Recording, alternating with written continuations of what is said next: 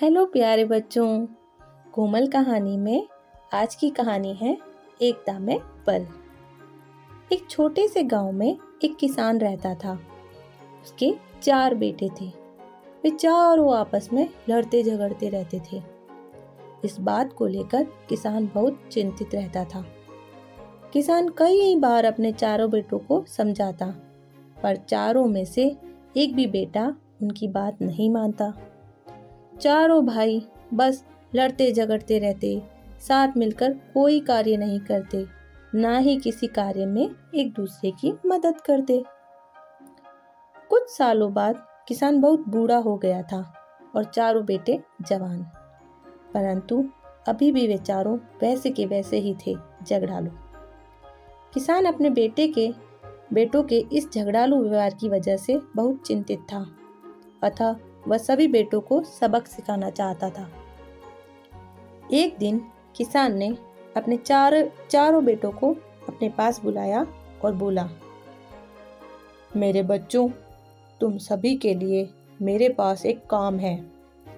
मेरे पास कुछ पतली लकड़ियों का एक गट्ठा है। मैं चाहता हूँ कि तुम इस साधारण से गट्टे को दो हिस्सों में तोड़ दो। तुम सभी को ऐसा करने का एक एक करके में मौका मिलेगा। अब इसे पहले तोड़ने के लिए भी चारों बेटे आपस में झगड़ने लगे। उनको झगड़ता देख किसान ने बोला अच्छा अच्छा बस करो झगड़ा। मैंने तुम्हें यहाँ लड़ाई करने नहीं बुलाया है। जैसा मैंने बोला, वैसा करो। सबसे पहले सबसे बड़े बेटे ने लकड़ियों के गट्टे को तोड़ने की कोशिश की। परंतु लकड़ियों का गट्टा न टूटा। वह हैरान रह गया। उसने और ज़ोर लगाया, पर गट्टा तो नहीं टूटा। अतः उसने हार मान ली और वह गट्टा अपने दूसरे भाई को दे दिया।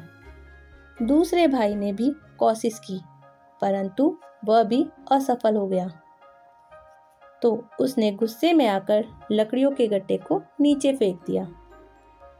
बाकी दो भाइयों ने भी पूरा दम लगाकर लकड़ियों के गट्टे को तोड़ने की कोशिश की, पर वो भी असफल रहे।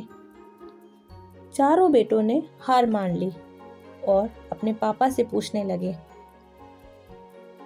पापा पापा, ये तोड़ना तो मुमकिन ही नहीं है। वैसे आपने हमें ये तोड़ने के लिए बोला ही क्यों?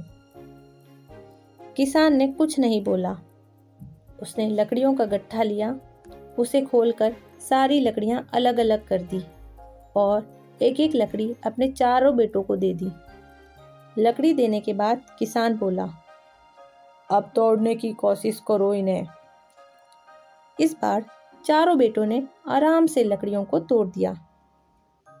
तब किसान बोला, मेरे बच्चों, मैं चाहता हूँ कि तुम सभी इससे कुछ सीखो। केवल एक अलग अलग लकड़ी आसानी से तोड़ी जा सकती है। परंतु चार लकड़ियाँ एक साथ रखोगे तो उनको तोड़ना बहुत मुश्किल है। तुम चारों भी इन लकड़ियों की तरह एक साथ रहो, बिना झगड़ा किए हुए प्यार से एक साथ रहो। फिर देखना, तुम्हारा कोई भी बाल बाका नहीं कर सकता। इस बार चारों बेटों को अपने पापा की सीख समझ आई। सभी ने एक दूसरे से लड़ाई करना बंद कर दिया और आपस में मिलजुल कर रहने लगे, साथ काम करने लगे। चारों बेटों को यह पता चल गया था कि एकता में ही बल है। मुझे आशा है आपको यह कहानी पसंद आई होगी।